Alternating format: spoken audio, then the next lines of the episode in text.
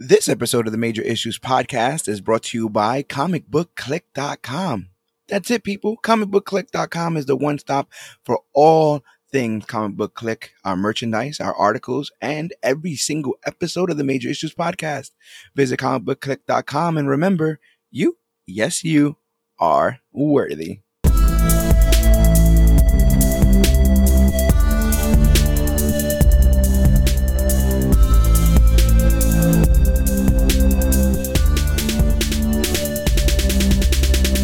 Hello, everybody out there in comic book land. My name is George Serrano, aka The Don, and if you're listening to this, you can only be here for one reason. It's a brand new episode of the over 10,000 listens major issues podcast. And as always, I'm never alone. Sir, please introduce yourself. I am a very excited Dan, the comic book man. Dan, the comic book man, is here in studio. We're keeping I'm our, back. We're keeping our social distance. We're all lathered up in hand sanitizer. As a matter of fact, we we I burned our pure. Clothes. We burned our clothes at the doorway. We're all covered in hand sanitizer, whereas whereas uh whereas um cleaning as as we can be in this point in time. And usually, usually, I'm, I'm gonna give you guys a little bit of a backstory here. Uh, at the Major Issues Studio, um, once a month, no, I would say once a quarter, we sit down and we narrow down uh, what we want to tackle as far as the latest and greatest comes to comic books and comic book media. Sometimes uh, we're doing whole movies. Sometimes we're doing whole seasons of a show. Sometimes I think Young Justice we did three seasons of Young Justice in a single episode. Um, Jesus, that's yes, a lot. Yes. So it gets um usually we're trying to uh create this content around things that are happening. So if a Wonder Woman comes like when Wonder Woman 1984 comes out for Christmas, we'll be covering Wonder Woman for the first time the week before.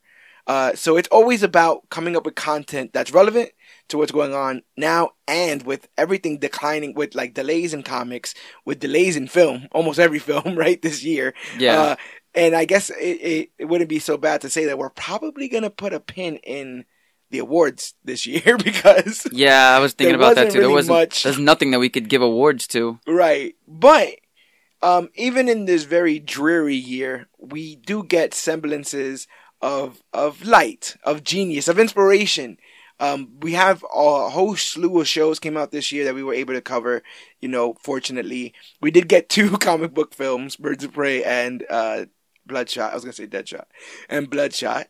Um, of varying qualities, but we were able to. We still got those. two. We we we We're gonna get three. Well, December 25th is still Yeah, this year, so we'll have three. At least we'll have three comic book movies this year. And at the so very James least- Cameron can sleep at night now. and and, and I did see New Mutants. Uh, so that's a thing. Maybe oh yeah, I still have to see that. maybe we'll take uh, some time to cover that here. But um, yeah, you know, in messing around with the schedule and stuff, we did have uh, a comic set to be reviewed today. But in all the madness that has been going on, you know, in this holiday season and with COVID, and there's been a lot on all of our plates when it comes to comic book um, click in general and comic book media and all that stuff. But one thing that's been blowing up literally all over the internet. I don't know if you're aware of this, uh, Daniel the Manual, but everyone's been talking about a little old Jedi named Ahsoka Tano. Man, I'm so happy about that. I'm so happy that even happened. We're gonna we're gonna keep it spoiler free, but um, Ahsoka, uh, who has a, a lineage of fans that date back to her appearances in um, Rebels and And she's about, Star I would Wars, say, like Clone Wars. Let me see. She's about like 12 years old, a 12 year old, 13 year old character. You saw her very first time in 2007, I think. Yeah. So it's been about it's been about 13 years that she's existed in media. Right, right. And so um, there were people that were clamoring for this character to be brought in to some kind of canon. You know, the, the Disney and Star Wars have always been kind of weary as to what they want to include into their canon, what they don't. Um, co-host of the show, you know, Jonathan Escudero, aka Yogi, humongous Ahsoka Tano fan. I think he goes to the lengths of saying that Ahsoka is his favorite Star Wars character. I think he's mentioned that too before, that that's his favorite Star Wars character. Yeah, so this character with so much gravitas behind it, with so much promise, with so much um, good original content around her, um, this was one of the most anticipated debuts in Star Wars in a very, very long time. Like no Oh, one was 100%. won- no one was wondering who was gonna play young Han Solo. Like things like that, people didn't really necessarily care about. But with Ahsoka, it was it was a big deal. And like I said, without giving away too many spoilers, um, I think they did a tremendous job in making her someone, in educating us who, like me, I, w- I wasn't very knowledgeable about the character, but they were able to educate me and get me excited to see what what's next with that character, and where would that character go from on from here. I'm pretty sure it's rumored that she's getting her own show. Right. And Yogi was such a fan that um it, it was everything he ever wanted. So when you when you are some when you are somebody who's close to the material, like Yogi, um, I take your opinion to heart. Yeah. Like you're the one that you've been waiting for this debut for so long. You have in your head, you know, uh, what what kind of uh, changes you wouldn't really mind versus what definitely needs to be there for this character to be the character that they are. Um, you know, it's always the that first impression is incredibly important. It's important. Especially Um, since he watched like 11 seasons. that's what I'm. He has a he watched connection with this yeah, character. he watched two shows, 11 seasons worth of Star Wars with this character. Right. So he does, you know, you, when when something like that happens, you definitely have in mind where was the last time I saw this character? Where could this character go next? Where is this character going to go next? and and the antith- antithesis of that uh, to give an example and i gave this example in the major issues group chat but it's like cassandra cain cassandra cain 100%. was a character that i followed that i really had an attachment to that when i found out she was going to be in birds of prey i was extremely excited um, she was a, a mute character who spoke um, through body language and then ultimately ends up learning how to speak through Shakespeare. And so she's this, she's almost like the female in the sense that she's incredibly deadly, um, female of the boys fame. She's incredibly deadly, but she's mute and then learns to love and learns to emote through the Bat family. I thought that was such a cool idea. And they basically scrapped all of that when it came to Birds. Oh, that's not Cassandra Cannon anyway. You, Yeah. Whatever what you just described to me is definitely not the annoying chick that I saw on that screen. I mean, it happens. It happens. Um, but I, w- I was very surprised that they went that route with it. Um, we talk all the time about how much of a responsibility it is for these studios to get this right. Some of these characters have been popular for decades. Some of them just around the corner, like a Harley Quinn. But in nailing that first impression, people will never forget the first moments in which they've seen some of these characters. Um, and they will take that opinion with them to the grave sometimes. And if it's a bad impression, they may never want to go back to visit that property, visit that character, find out what's going on with that stuff. There's a litany of comic book fans that I don't think ever care if we ever get a Fantastic Four movie again. Nope. Because they've been burned so many times. They've with- never done it right. and and if and the thing is to the layman to the to the person who's not reading comics I, I would think if it doesn't get done right three times maybe it's not good maybe the thing you're trying to adapt isn't good because how could you not get it right three times and that's not the case fantastic four is amazing there's some uh, jonathan Hicks, hickman run in particular really really good stuff that if they would have pulled from you know we probably would have gotten something inspiring but instead uh, we got the, the three failures as it was. So, If you want to count the 90s, 1 4. so I think of Ahsoka. I think of Cassandra. I think of all the comic book movies that have come and gone, all the television shows that we've sat through, and some of them that we've even reviewed. And I challenge you, Dan, to help me come up with some of the best first impressions when it comes to comic books, comic book movies, and comic book television shows. Oh, this is good. We're not going with comic book debuts because I think that's a whole nother No, the, uh, no, of- a, a that's a debut and a first show. impression are two different things. Yeah, that's a whole nother show. I'm pretty sure that would we could stack. I'm pretty sure you really guys have cool- done. th- we have pretty- no, I've not been on it, but I'm pretty sure Major Issues has covered best comic book debuts. We've done uh we've done comic book movie moments, but like I said, um some sometimes when it comes to the schedule, we'll tackle something very specific, like a very specific comic. And then sometimes we'll say, no, we're just gonna tackle this character and in a broad sense, all the stuff that they've done. So it's it's cool sometimes to zero in on something very particular. Like last week was Doomsday Clock. Very much zeroed in on the events of Doomsday Clock. And with this, now we're broadening up to all comic book movies, all comic book television shows, and see who really had a fantastic first impression. Um, did you want to go first, sir? Uh, now I also got while you're while you're looking through your uh through your list and looking through your notes, I'll go ahead and I'll tell the people that um when we were talking about this, one of the things that we were discussing was there had to be some rules. Oh no, yes, we got to talk about the guidelines, guidelines. or how are they going to understand why we picked who we picked. definitely. Uh, we have to talk about the guidelines now. Um, the, it's funny because these guidelines changed as we as we were talking, like as we were talking, because we were into it, figuring right? out a way to like you know like really tweak all and, the areas and, and make it fair. So um, initially, one of the rules was that it, the the person in question who made the first impression, the movie can't be about them. But we came out with another rule that said that if the movie is about the person making the first impression, the first time we see them has to be suited up. Oh yeah, it has to be a pre-established character. No origin stories are allowed in these in the making of the list. Yes, because if you have to go through the origin, the trauma, the building of the suit, and then the putting on of the suit, I feel like you've gotten various first impressions. By that point, you're that really road. you're, you're getting you're getting two different first impressions. You're getting the Tony Stark and then the Iron. Man. Well, they're both basically the same thing, but you know what I mean. Like you're getting two different characters right. in a sense, even if it's the same person. But Ahsoka didn't have, besides you know the animated television adaptations of her, she didn't have anything live action to go on.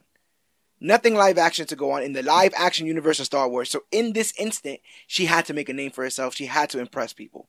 So that we're trying to take that as a rubric and putting it on the rest of Especially if you break know. your Yeah. fan base in half and think half of the fan base definitely watched the Clone Wars and Rebels. Definitely knows this character has a like Yogi. Then you have the other half who hasn't watched it. Either they don't want to watch it or haven't watched it yet. Like me, who just started Clone Wars because it's like I want to get into it now. Yes. So yes. we have we have to think about how like half the fan base has has knows this character, half the fan base doesn't know this character. Yes, and I also just thought of one. Uh, th- I think this is going to be a fun list because I know we have some that are hardcore. We'll have some that we'll debate about, and uh, and yeah, I'm down. I'm down for all of that. Uh, do you have one already, sir? Yeah, definitely. Uh, so number one, off the top of my head, when we went Now, when you say number one, this was the first one you came up with, or The first one that came- best? Oh, uh, if we're going by rank, I didn't rank mine to be fair. Yeah, not- I didn't rank mine either, so I'm just not- making sure. They they are all categorized to me as one of the best. There is I'm not gonna rank any of these, but I'm gonna go by how they came in my head. yeah. The first one that definitely popped in my head when we were making this decision to cover this episode was Nightcrawler, X Men United, Ugh.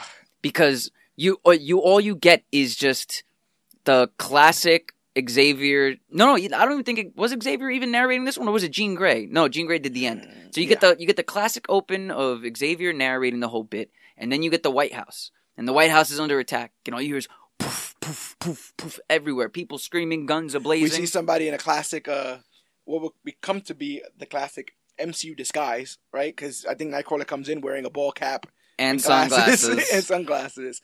Uh, gets through a lot of security. Gets pretty close. Gets through a whole lot of security for wearing sunglasses and a hat in the White House. and then, like you said, to an entire fan, uh, and sorry, to an entire fan base that hadn't seen him yet in live action.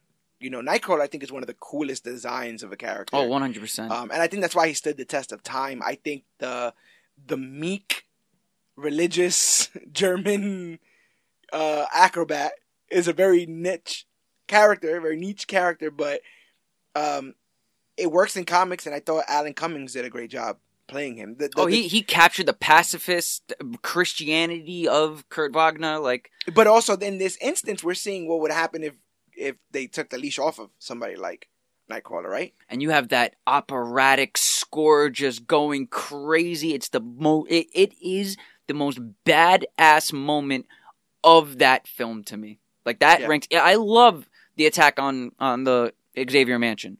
Love it, but this here. It told you we are setting the stage for what this movie's gonna be. You had a problem with X Men; it was too wonky. It was too the the color scale was too gray for you. You didn't like it. We're gonna set the stage by opening up with a big action sequence and introducing Nightcrawler. It's also an incredibly big moment because up, I was gonna say up until that point, the narrative of that film is that uh, mutants are out of control and need to be put down. Now that was a narrative that's always in X Men, was also in X Men uh, the first one. But what's interesting about that is that um, in the first film, they Senator Kelly says, "What's stopping these people from going up to the White House or anyone's houses?" And then we literally have that happen. we first scene of the first scene of the next movie. and we're shown how ineffective the human race would be If one like man, yeah. one man with, the just right the power powers- with the to right powers. teleport and have acrobatic abilities, like one man with the right powers and the right training uh, can can literally make confetti out of um, the toughest military, you know, uh, force in the world. this Like, was the th- Secret are- Service. That's what I'm saying. And he got incredibly close to killing the president. Uh, he was going to stab him with a knife, I believe, A letter opener. a letter opener, He, his tail grabbed the letter opener from on top like a stack of. and then he gets shot at, right? And then that's when he he, gets shot, I think, in like the neck or the shoulder, and then teleports. Because I remember Storm like brings it up to him. He's like, I don't remember yeah, how. He's like, this one I got shot. This I don't remember this. oh, that's terrible. Yeah, that's that's pretty, that's pretty good. I like that there. Nightcrawler, yeah, Nightcrawler is definitely going to go down in some sort of history as like having one of the best um, introductions of all time. Uh, for mine, I'm gonna go with. I, I matter of fact, I'll take your I take your Nightcrawler, and I'll raise you another X Men origin, uh, that or not origin debut that was good in a terrible movie. Oh, I know where you're going with this one. I'm going with Gambit, bro. I actually didn't know where you were going with this. I thought you were gonna go with Magneto. Nope, I'm going in with Gambit and X Men know- Origins. you know- Wolverine. In a maligned, in such a maligned film, that is one of the characters that I go back to the most. yeah, I think it was the closest we got to the Cajun sensation. Like, Remy LeBeau, right there. Uh, we're giving the we're given the idea that there's one man who has just escaped, um, you know, Stryker Island, and he knows how to get back there. And and all you got was to- what cards. He's like he he he hustled the guards and cards. That's why he got called Gambit because he kept taking uh, the guards' money in poker in poker games. Um, and so he stood there for two years in this weird mutant prison, and then he was able to escape. And he's keeping a low profile. He's just chilling in New Orleans. He's always been a Cajun, a Cajun hero, and so he's sitting there uh, playing. And Wolverine comes up to him, asks him, you know, "Are you Gambit?" He's like, "Who's asking?" They kind of get into it, and when he realizes that Logan knows about Stryker and Stryker Island, he thinks that Logan's there to take him back. So he says, "Screw this." Does his little card trick and just starts shooting these cards with kinetic energy at him. And as soon as Logan gets busted through the wall of this gambling establishment, he comes in already with the stick. So like I was like, oh, this I kind of I'm with this. You know, he's doing the kinetic card stuff. Um, And the and the editing behind how the cards looked with his fingertips turning red, charged. Yeah, see them getting charged it looked in like so and good. And it, at the end of the day, his outfit's really not that hard to really do. His costume's not No, that hard. no. But The- I'm glad that they also didn't do that weird head thing. Oh, he the, has. the the head thing. that Yeah, only his face out. yeah, The that's Jean Grey. yeah. The whole the, the yeah the Jean Grey thing. and his hair was pretty much longer than it was in the at least in the '90s one because the '90s and he's one, also grown his hair. Like there's various different uh, hair lengths of Gambit depending on, um, you know. I always go back to my favorite. Gambit is one of my favorite X Men. Definitely top five for me because of the X Men cartoon. And he's been like said like he's been on like ice for a while because they kept talking about a movie being made. You know. Uh, yeah, Channing Tatum. Jesus Christ. Uh, and yeah, yeah, I don't know what's going on with it, but that's Taylor Kitsch as a Gambit in X Men. Yeah, my man was in Savages. That's where I found him. And you know, it's funny. This is actually the perfect freaking segue because Taylor Kitsch was in the movie called Savages with another man called Aaron Aaron Johnson. Okay. And Aaron Johnson, who I'm not going to be talking about right now, had a little movie called Kick Ass. he did.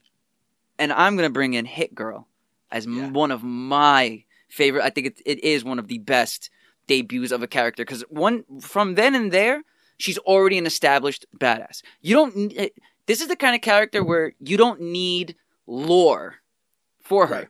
You you don't need lore. She's a she's a 12 year old girl that kicks ass. How much more lore do you need? So when you first meet her, instantly she's being capped in the chest with a nice desert eagle by good old Big Papa or and you Big also Daddy. still in that moment don't really understand what's going on. Oh no, you're just like, yo, this little girl just got It's shot in the weird chest. family that is obsessing about guns and knives, and at the time she got a lot of flack for saying "cunt." She was out Oh, there she was saying cunt. Yeah, she was saying cunt. and she was about day. eight. Chloe, uh, Chloe Grace Moretz. I'd say anywhere from like eight to twelve ish. I think she was younger than twelve. I'm gonna have to look this up because Yeah, it's, do, do that math while I uh, espouse because I put this moment, that moment, that hit girl coming in on the drug dealer's house. I put that Oh, yeah. in as one of the top uh, comic book m- movie moments of all time. Uh, and the reason why I keep No going to it, there. the reason why I keep going to that moment is because I think that that's one of the moments, like in many moments in comic, the actual comic books, that you you could describe, but you have to see it. You have to see it to have a little, uh, a little, I, uh, you know, to have a young woman, uh, you know, a young hero and then a young woman. She was 13 She was thirteen. because it came out 10 years ago. Was she playing a thirteen year old? I, I think That's so. a whole nother. yeah, that's a whole that's nother a whole other conversation. bag of tricks. Um, but yeah, you. This is I, I point to the hit girl scene to uh explain what how and why we can have a Damian Wayne in comics. Um, uh, it, it she's so unassuming. She's so young. And then when she comes through and is able to disable, disarm, dismember various members of this weird drug, uh, you know, drug dealer home, the drug den, it's incredible. It's incredible, and um, it really sets the standard for that character.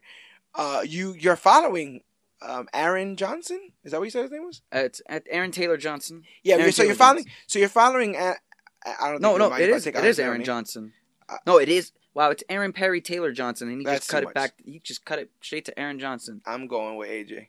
So with AJ, so as we're following Mr. Johnson through this film, uh, one of the things that they make it a point to show us, and this is also in the book, is that he's in way over his head. He doesn't know what any of this stuff is. He's ordering his stuff from like scuba, scuba places. Like he's ordering his suit. Which is also kind of funny because that uh, Spider-Man, an Amazing Spider-Man from 2012, was literally got his suit from bobsledding. Yeah, yeah, and aviators. So it's that's Yeah. hilarious. So uh, he's in way over his head, and he is not prepared for any of this. But then you see Hit Girl, like he, he kind of seems like he knows what he's doing, and then when Hit Girl shows up, it's way obvious that he has no idea. and he and she's here. legit killing people. Yeah. taking arms. That's what I'm saying. It's taken. taking It's taken to a new level. Uh, I think Kick Ass. One of the one of the benefits of Kick Ass that I think gets ruined with Kick Ass too, is showing that there are consequences to this. Oh, you want to be a hero? That's really fancy, but you can end up in a drug den dead, just dead because you try to do a nice thing. Um, and to fight the monsters of the world, sometimes you got to be a monster. And we saw what happened with the littlest monster when she came through with that. She had like a stick with like a knife. It was like it was like attached to the a end th- those detachable bow staves, but it Yeah. had knives on each end. Oh my so god! And straight lethal. like a like a cheese grater, just going through and killing all these grown men, and like and like quipping and like laughing and like to- being totally down with it. Uh, definitely a hell of a debut, and it definitely set the ground for all that kind of stuff there. Um, so we're in a rough spot with this country, right? I think we're getting into a better place overall. Uh, we got new leadership, quote unquote, as we get the old leadership out.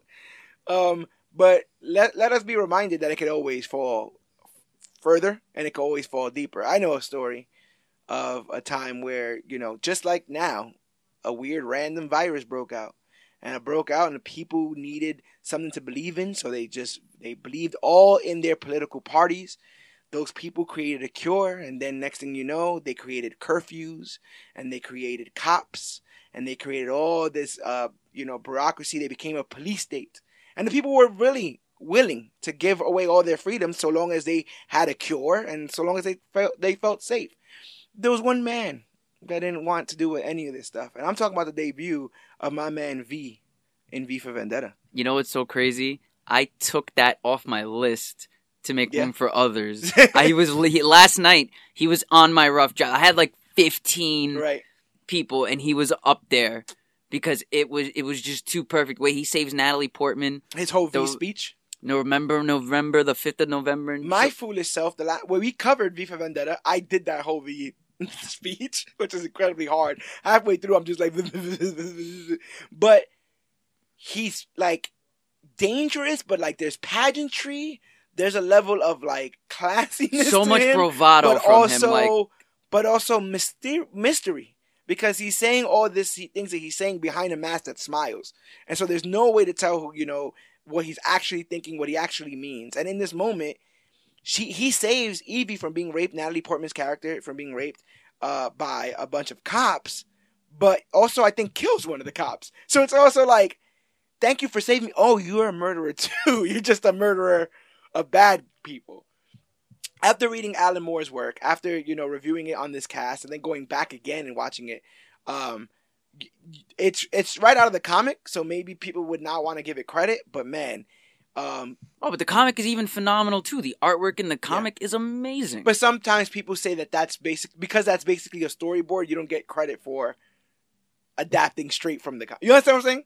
Like you didn't No, come I- if you, I if you shot it shot for shot of the panels, then you didn't really do anything. they they well, provided you just gotta give us some shots every once in a while. Yeah, yeah. That's Like some iconic shots. Yeah, definitely. Yeah, yeah. Um, but yeah, man. Uh, Hugo Weaving, amazing. V for Vendetta. Gotta go with my boy V. That big V speech, and then he brings old girl to go watch the fireworks. Uh, can you hear that? It's music.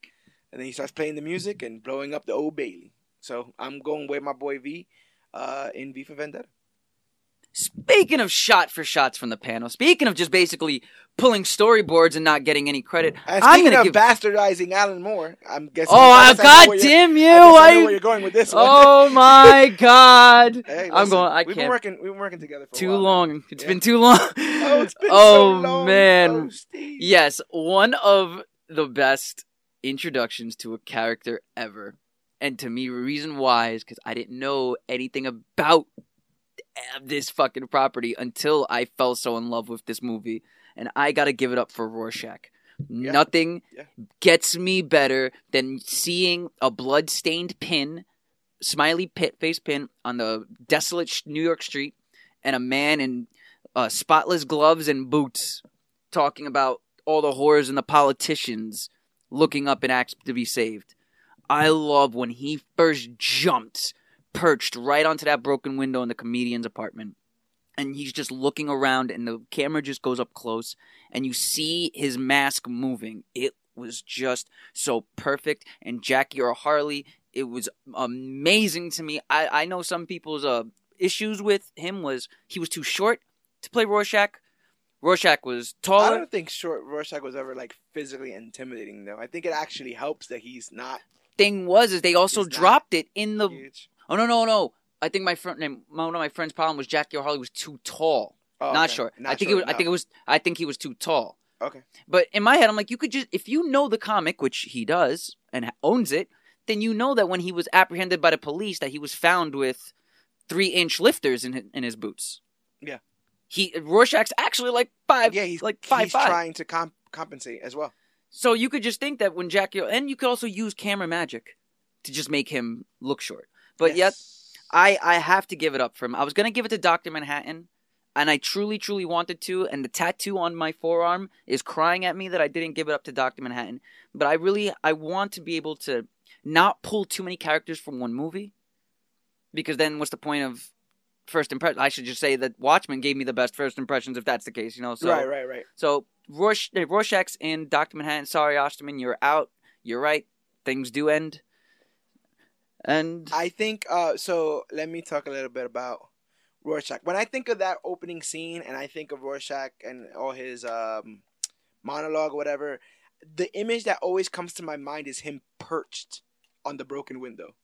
Like this grown man in an overcoat per like kneeling, perched. He's on he's got a fedora he's hat. He's standing on the sill and he's just perched looking around like a like a weird vulture or something. Like a, like like he's surveying the whole area and the voice like you read that comic and you have your own voice of what Rorschach sounds like uh, some of the times the inking and the lettering make you know alludes to it being a little bit more gravelly. The broken sentences allow you it's to the believe it's that, the broken sentence that makes me think that he talks like this. right. Like I didn't think like you know Bat, like Christopher Nolan, uh, Christian Bale, Batman, but yeah.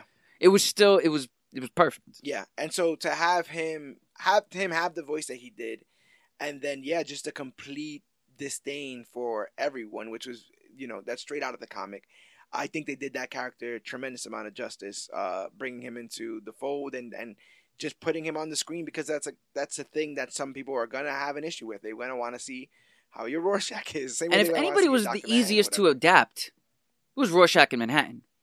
Those two Yeah. were the easy. All you needed was to just adapt Moore's writing.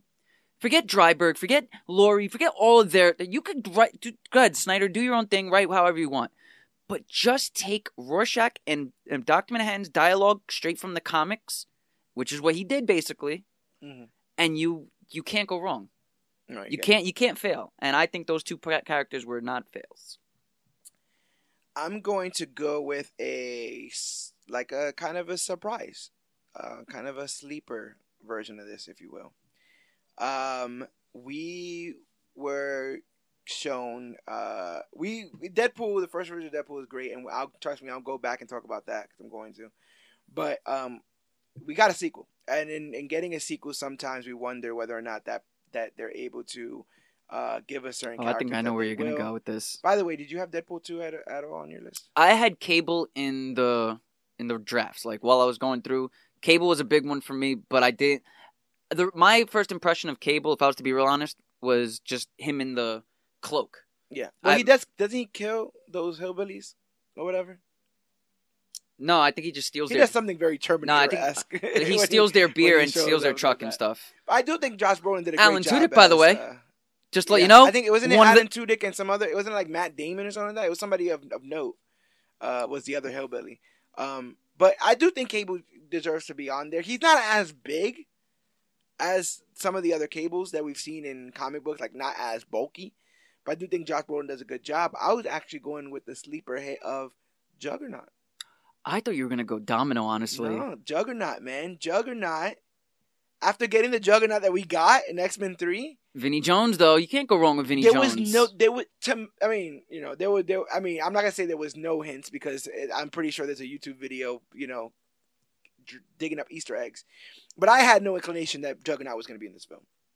So when they, Oh, for keep Deadpool 2? yeah, they keep alluding. Oh, I had. I we were sitting in theaters together. I had no freaking clue that this was going down like this. they keep alluding to um that, that that there is this big inmate you know that that is like super you know um dangerous and kept under lock and key but you don't really know who he is and then you have the big vehicle crash the big caravan crash um and then he literally just like steps out of it he, he rips open the vehicle and steps out and it's just this humongous man and then you see the the the shell of his helmet, and you're like, "Is that Juggernaut?" And as you're saying it, Deadpool's marking out about it. Deadpool's sitting there going, "Oh my God, Juggernaut!" Is Introduced in X Men one forty something or something like that. yeah, like I that. loved you in, in this comic and that comic, and then come and then he's like sitting there, he's fanboying, and then Juggernaut says, "Oh well, yeah, well I'm gonna rip you in half now," and just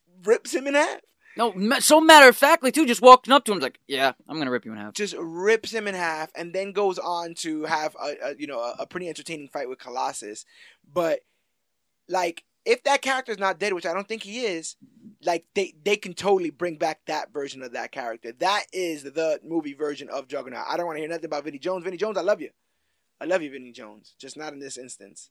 So uh, I'm, I'm putting Juggernaut. Speaking of Deadpool movies, I, I I have to do it. I have to do it because I've read a lot of X Men comics in my days.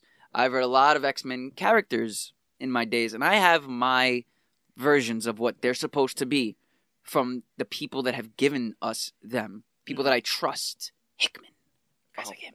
right, So, mm, the best impression that Deadpool number one could have given me was goddamn Colossus. And Colossus is one of the best first impressions. Not X2. You want to go, if we're going to scrap him like that? nah, I mean, The, the X2 didn't even give me anything.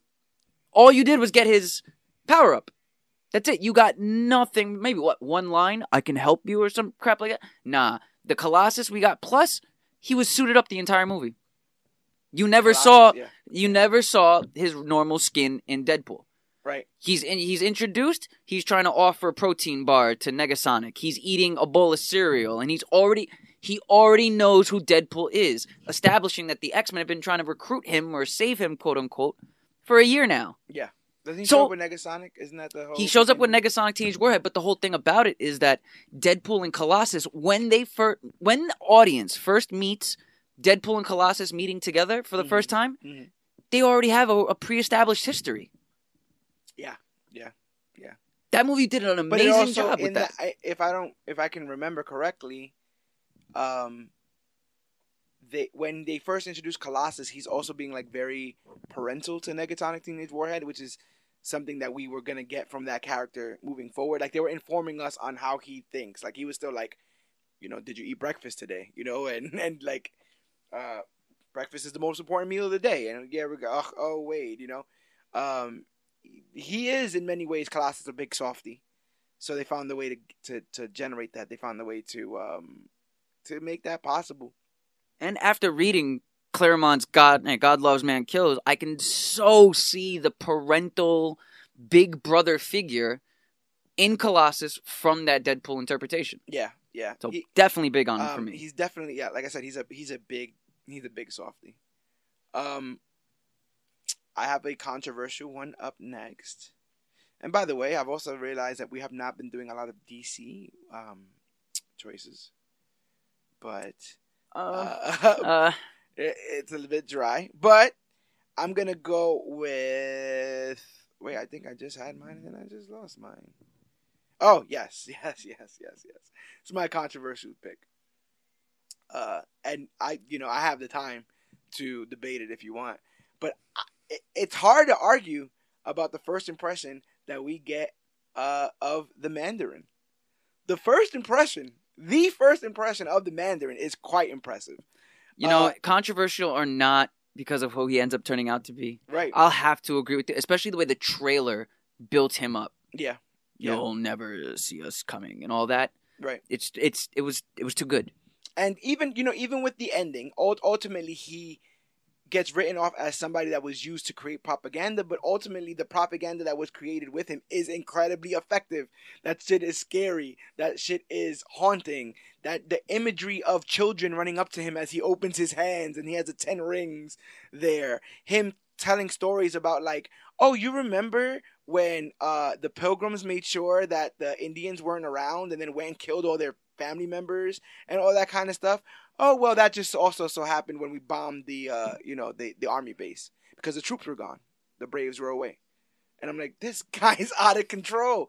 And then all of it, what is it? Uh, uh, you don't know who I am. You don't know, you know what I'm doing or whatever, and you'll never see me coming. that Bro, was, that was- line I was delivering for years. It's still one of my my best. Uh, like I, I just love the choice he made in delivering that line. That will, and and and and Ben and Ben coming. Kingsley is a testament to acting. He is he's the man. So oh man, I Oh, can't. there's a part where he ramps up and he's like, "No one, no one, not even your red, white, and blue attack dog can come and save you now from what's what's about to come." and I'm you like, see him on a TV screen for half of the movie until you finally get him. his little his little glasses, little John Lennon glasses. He looked like and he had the man. hair. He had the hair. He like all the all the terrible, horrible imagery that we have seen, you know, 9/11 forward, where we're dealing with these these terrorist groups like Al Qaeda or ISIS. Um, we were we were primed for that. We were primed to get a villain. Especially this was what 2013. yeah, we were we were primed. We just finished the Iraq War for like the last I like came how back long? home in 2012 Yeah, so there Yeah, you go. so- like you're only a year removed from seeing this imagery. That's what I'm saying. Like oh that, no. that Mandarin was really. I can under, I can I can I won't debate you on that. I can understand from someone that literally is only a year removed Yeah. from this real life imagery for it to just be right, thrown kind of thrown in into your face, right? escapism Yeah, yeah. because was- that's what comics and comic books are. and they did a whole thing where they put somebody on their knees and shot him in the back of the head. Like they did. it. Remember they? I don't know if they actually killed that guy. I think it might have been all for a stunt, but they had did a thing where they're like, you know, uh, if the president doesn't call, remember, if the president doesn't call in a certain amount of time, then this person's gonna die. And the president's like, we, we don't um, negotiate with terrorists. And wasn't it, like, gets live feeded? Yeah, that's what I'm saying. It was a live feed of an execution, which is very Real of what we've seen. Very, very real. So even though, even though he doesn't, he ends up being a paper tiger of sorts. I think that the Mandarin's introduction is is is something that's going to be hard to top. I know the Mandarin is set to re-debut. In No, yeah, didn't they try course correcting in a Marvel one shot where it turns out he was actually the Mandarin the whole No, time and he had a plan? or- No, the, I don't remember the the- one shots. The one shots canonical retcon is that the that while he is playing a fake Mandarin, there is a real Mandarin. Oh, there is the an world. actual real Mandarin and that in the working. real Mandarin in the world finds out that he's playing fake Mandarin and sends someone to his prison to kill him. Somebody that has tatted with the ten rings. So the real Mandarin is out and about in the world, and he's set to show up in Shang Chi. Um, which is a redemption for that character overall because a lot of people were not happy with the way Trevor was portrayed. But then you have this, then you have this moment here, and it's very freaking obvious uh, that this guy isn't no one to be to mess with until he, you know, it's revealed that he, I guess you can mess with him. Uh, to each his own. But yeah, man, uh, I think a lot of villains have pretty good um, entry scenes, entry moments, I guess, uh, or uh, first impressions. But yeah, when I was thinking about mine, I was like, I can't say I didn't dig that, man. That's something I totally dug. So I'm putting Old Mandarin on my list. So I've seen every Avengers movie in theaters. Everyone. I I, I think I've I, I've missed a few MCU movies in theaters. I haven't watched. I don't think I saw any of the Iron Mans in theaters. I know I saw the last two Captain Americas in theaters. Mhm. Uh, saw Guardians, the first one in theaters. Right. Now, I'm gonna make a controversial pick. You're gonna make a controversial pick. I'm gonna make a controversial pick only because the movie is extremely controversial and the fact that I love it. Oh dear. I love Age of Ultron, and no one Yeah, can take that from me. And the reasons why I love Age of Ultron is besides the introduction. And in first, uh, they're not on my list, but a little honorable mentions of Klaue, Quicksilver, Yeah, Scarlet Witch, yeah. Ultron. done Ultron, done all perfectly. But to me, no first impression can top Vision because within four minutes, I just I just scrolled through the YouTube video right now while you were talking just to make sure that I'm not talking out my ass. Within under four minutes, you get Vision awoken, perched up on the on the table. Yeah. Everybody surrounded around him. He makes clothes. He starts talking about how Ultron needs to be stopped. Picks up the damn hammer and hands it to Thor. Don't they fight first? Uh, I, I think Thor throw Thor throws him and he stops at the window and everybody's like, you know, they're that's all when he gets his cape, and no, That's he, when he- he models the cape after Thor. He sees Thor's cape. yeah, and he, and he molecular models the cape composites on own. Th- yeah, Yeah, yeah, exactly. they fight him at first because you have to kind of see that he's not no one to be messed with. and Um, within four minutes, you get the vision. Yeah. The, the the vision that we that we fell in love with in Tom King's book. The vision that has been in countless, countless of media. avenging android himself. bro and from house of m to everything you can think of that this man has done and been in i love vision with all of my heart and i i i knew we were getting vision by the trailer because the shot the last shot of the trailer is the eyes opening Mhm. and you see the the the mind stone right there but that that doesn't uh, just because you see it in the trailer doesn't mean they're going to get it right and damn it, Paul Bettany putting Jarvis and Tony's and Ultron all into this one man android in a sense, and and then Paul Bettany gets to re- not only does Paul Bettany literally been in the MCU since the beginning, but he gets to be in almost everything. No, I was gonna add that. You know, the idea that he carried on, he was the voice of Jarvis, and that how that carries on into Vision. I think it's very, um, it's very, it's very cool. You know, first and foremost, you know that Easter egg, but also like we're getting to Scarlet Witch now. Um, Scarlet, you know, WandaVision is around the corner, and as we get closer to that, you and you look through Vision, he's gotten more and more human. He's probably the most android right there and then when he first shows up. And, well, he was uh, only born just yesterday. right. I love that line. I love that line. Well, he has so much poise, vision, and Paul Bettany does, which allows you to believe that that man has that much restraint. I mean, Paul Bettany literally walks around with with the with the John Lennon glasses and the the, the shades are blue. So it's, I'm glad he's now like he doesn't have to put on too much makeup on occasion. They let him just kind of sort of. Uh, put I on- mean, put for- on a regular for face. literally like four movies, I would say the first like yeah like the first three Aven- the first three um Iron Mans yeah, and then one and a half uh, Avengers. He's only voicing. Yeah. You never get to meet the actual butler driver Jarvis because Jarvis was his father's butler, not his, or something like that. yeah, yeah, but yeah, that vision. That vision. What do you remember? What number that was for you? Um, trying to look through my notes here. I got. how many do you have left? I know I did three for a fact. I'm gonna say four for a fact I've done. Uh, Uh, yeah, I did we I both did. I four. four, both done four. I had eleven on my list. Okay. Um. So then I can. uh, Okay, so I'm gonna go with my next one when we're talking about some debuts and we're talking about you know people you know really, really feeling like wow I, I got my money's worth with this. They gave me something and they informed me with something. Uh, I'm gonna go DC, and I'm gonna go with the debut of the Shazam family. Oh man, yes, Pretty I'll good, agree. right? I'll agree with you on straight up on that because one, you found a way to loophole the guidelines Yes, I did. because And- Shazam counts as, as in the Shazam family. So Right. he, his his first But impression. his his impression particularly is not the one I'm talking about. As you said, the loophole is the families because uh, you know I, I don't know about you, but I didn't think we were gonna get the family. I had no idea we were getting the family. I, I had know no I knew of the family. I I'm knowledgeable of the existence of the Shazam slash Captain Marvel family. Um, but I didn't think we were gonna get it. I thought it would be a bit ambitious. Like we're trying to nail down Billy Batson, so let's get this right before we do all the other stuff. And um, they didn't have patience, but it ends up serving them well because you end up seeing the entire family not only use their you know various amount of powers, but those outfits were awesome. and they uh, gave us they gave us Adam Brody and and Meagan uh, Good. Meagan Good. Yeah. They, they that's a thank you for me to, to me personally that loves movies. That's a thank you for me for those two actors and, and th- actresses. that that there's so much classic, um, you know, down down to earth, homey feelings from the Shazam, from Shazam content because that that character is so old that he, he doesn't while he doesn't necessarily talk and espout the very old fashioned stuff that Superman does, he does still come from that time, and so the Shazam books and the Shazam stories will always come around this idea of family and and community, and um, you know all the stuff about Billy not wanting a family and going out of his way to not have one, and then to share this power amongst everyone, and this all be their little secret. Like I would love the next Shazam that's about to come out.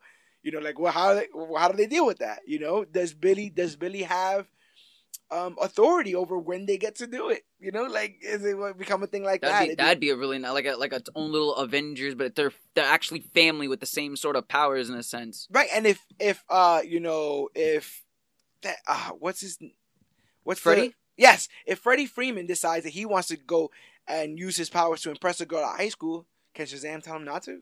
They're the same age. That's what I'm saying. Like, who gets to pick and choose when people get to do things? So that would be very interesting. Um, and, and it's Freddy. Freddy, that's the character, right? Freddy is the one who knew about the superpowers. Freddy was the one who helped Shazam figure out what his superpowers were. He's the one knowledgeable the most. Oh, that kid was that kid was probably the greatest Ned since Yeah. Ned. Like that kid And- was and amazing. he was dealing with an actual physical ailment that, besides the probability of being a superhero, is is very low. But then you add in this physical ailment, he's gonna be. and it's like he literally can't even. Yeah. right. But then in this moment, he is. In this moment, He- all he the has to do is say Shazam, family, yeah, we get uh we get them all together, and so yeah, that's gonna that's gonna round out the bottom of my list. Uh, the Shazam fan. Yeah, that should be because I have. Let me see. Two, four, yeah, five left. All right. Well, one more thing on the Shazam thing for a second. If it wasn't because I, I personally loved the Shazam movie, it's in my top three of the DCEU. It's probably my top five DC movies of all time. But yeah, if it wasn't for how much I loved that Shazam movie and how much that family like sold me on the idea of a Shazam family, I don't know if I would have enjoyed those little epilogues in Geoff Johns' 52 Justice League. Because Okay. like when you get to the back of like once you're done with like reading Justice League every issue, there's literally an epilogue where you go through like literally the the movie's whole origin. Like you meet Yeah. you meet Billy Batson, you you meet the, I the think the main difference there is uh, Black Adam is in that because in this is Sivana. yeah Um, but yeah, you get you. It's almost the same. It's set around Christmas time. The same. Um, and those Gar the, fa- what are they Garcia family or Gonzalez family? What are they? I can't remember exactly the name of the family, but I can figure that out. Um, but yeah, they they're like like everyone always harps on like um adopted family, mixed family, stuff like that. Um, what's the one that movie Mark Wahlberg something family? Four brothers? No, no, no. Oh, Jesus. Oops. I love Never that mind. that was the first one that you thought of. Um, there's a movie where him and like it's a family, like it's him and his kid, Oh, and he marries into a family where instant Ah. family, I think it's called or I, something like it that. is instant family. I think is it with Rose Byrne or I think so. It's the idea that you know the families that we make are just as val- val- they were the valuable. Vasquezes. Okay. The Vasquez. I really love that family. I, I felt like they were natural, like uh, foster family. Like you know, they didn't want to get too close. Where it's like you know they pushed them away, but they were still being as loving and open and Yeah. understanding. But That's what I'm saying. We're shown in many ways, like the evil stepmother, right, and the evil stepsisters in in in uh in fairy tales and stuff like that. But we're living in a world where more and more children are, you know, being raised by people that are not necessarily their parents. And how do they square that away with what they think or what they're being told is the right way to live, which is you you're, you're born and your parents love you forever and then it is what it is. Well, some of these kids are being raised by their aunts. Some of them are being raised in the foster system. Some of them are being adopted and being raised by adopted families and have to learn how to how to get there. Shazam speaks to a different child, you know. Uh, he speaks to a child that doesn't that doesn't have everything, you know. And I think that showing and spotlighting the Vasquezes as like literally salt of the earth people, right? Like literally saints who have all these children and love them all equally are helping Mary get to college. You understand? And uh, talking about her exams and all that kind of stuff. Like they, they're so loving. They're so genuine. I love that portrayal in the comics, and I love the portrayal um, in the film. Uh, sticking to DC for a moment. I I think my next two picks, I'm gonna stick to DC. I'm gonna keep the little trend going. I have exactly, without spoilers, I think I have exactly one DC left. One DC left. All right, so perfect, so perfect. So for me, I think one of the best, just all around. It, it can go first impression. It can go debut because technically it is both. But the all around best first impression to me from DC's end of the DCEU in a sense, is Wonder Woman from BVS. Okay. That her score, that that guitar score is amazing. Yeah. Just the, the way that she carries herself as Diana Prince before you finally get to see her in her full glory. And she doesn't get that much screen time as Diana Prince, anyways. No. So it's not like you're getting The A Wonder Woman- from there, yeah. yeah, it's not like you're getting Wonder Woman the entire for the start to the finish. If you're not knowledgeable, you might not even know what the hell's going on. You might be like, I don't understand why this woman, why he's following her. yeah, and I don't think you even get her stuff. name unt- until like a little bit in, like of her of Right, meeting right, her. So right. she's just this mysterious woman that's following him, and he's following her. Yeah. and and then when she she comes out in her Wonder Woman getup, full glory, breaking whatever I can't remember what she did, but she had the sword and the shield. Well, she she shows up and she holds the shield up because they're being they're being attacked by Doomsday. So the shield comes up, hits it hits the shield, then she lowers the shield, and the reveal of her face.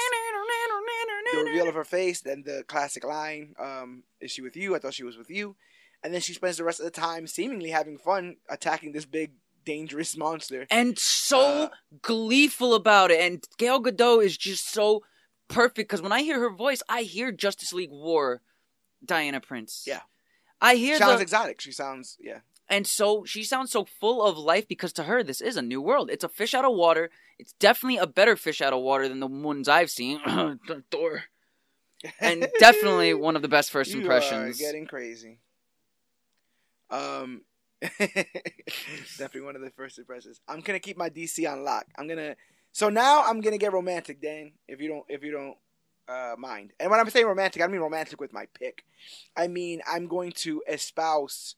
I'm going to wax poetically about my last five, if you don't mind. I'm gonna start with the shortest uh, thing I got. So think about it, right? We're thrust in into a scene mid-action, right? Uh, frozen in time, a precarious highway scene, if you will. The camera pans around, showing carnage of bullets and broken glass and fire and and just chains and then all kinds of just destruction. And as our peer view tries to take in all the carnage, we see that right there at the center of it, with his jock right in our faces, is Deadpool.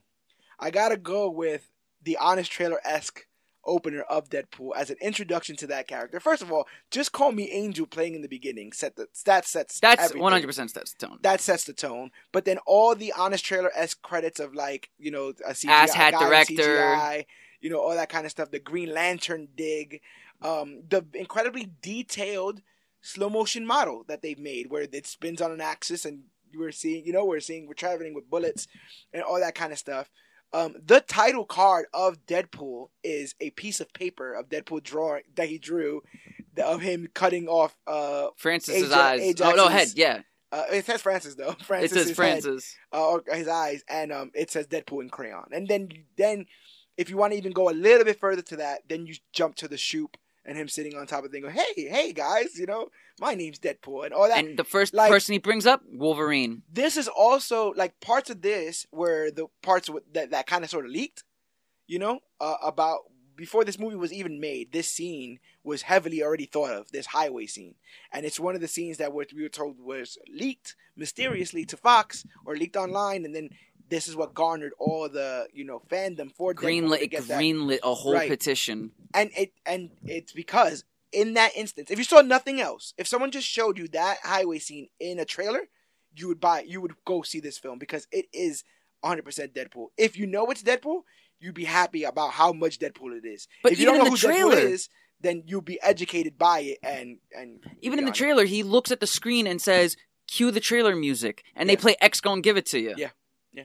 He literally cue the trailer music. Like it's So That's- all all, God damn it. Right They had to the film beginning. that. They literally had to film Deadpool saying cue the trailer music for a split second and it it works. It Oh man, that was a great first impression right there. Yeah, man, right there in the beginning, already breaking the fourth wall with the with the actual credits, you know, what's actually being written. So he's breaking the fourth wall. He's already making you laugh. He hasn't said a single thing yet. Then you're looking at the at the carnage around you, like, wow, this is R rated. Like this is gonna get, you know, there's a guy who gets flipped into a sign and literally just becomes like Mush. a wet noodle when you squish when you throw a wet noodle against the wall. Like I- Sticks a car lighter in a guy's mouth and says, "I never say this, but don't swallow." Right, right, all of that stuff, bro. It it it makes that movie. If that movie would have had any less of a jumping off point in the beginning, I wonder if it would have done it well, as well nope, as not at all. I think that it literally grabs you up instantly, and then you also have that moment. I went twice with females to watch this film, two different girls. Um, I probably shouldn't have said that, but um, but that was that was my first impression. so, um, but uh, you have that moment where he stabs the guy, and then it freezes, and he's like. I know your girlfriend's like, I thought this was a superhero movie. He just stabbed that guy like a freaking shish kebab. So he like he even knows that we're bringing people who don't necessarily know who he is to this film, and it's so uh, not humanizing, but it's so um, it, it does bring him down It's to earth a bit. But it also brings him down to earth a bit. He does feel like somebody you can hang with, as opposed to this, you know, nebulous superhero character that's too good and too justicey or whatever. So that is mine. Speaking of too good and Oh, too no. justicey, Oh no, this right here is Silas Stone. No, go ahead, go ahead, go ahead, bro. Jesus Christ. Ow, my rib. oh. Oh, so this list, besides Nightcrawler, if Nightcrawler was uh, Nightcrawler would be one half of what inspired this list, but another half of what truly inspired me being able to make a list like this was the one that swept the leg from under me even as a young child. And that is good old Batman from 1989, the Tim Burton Batman. Here's Yeah. why. It follows the guidelines. It may be a movie about him, but he's already a pre-established hero. When the movie opens up, we're thinking we're getting an origin story. Oh no, here's the little boy, here's the two parents, we're going down crime alley, she's even got pearls. They set so much up for you to think that this was the origin of Bruce Wayne. Turns out it's not. It was just two punk robbers Mhm, and they end up being on a roof.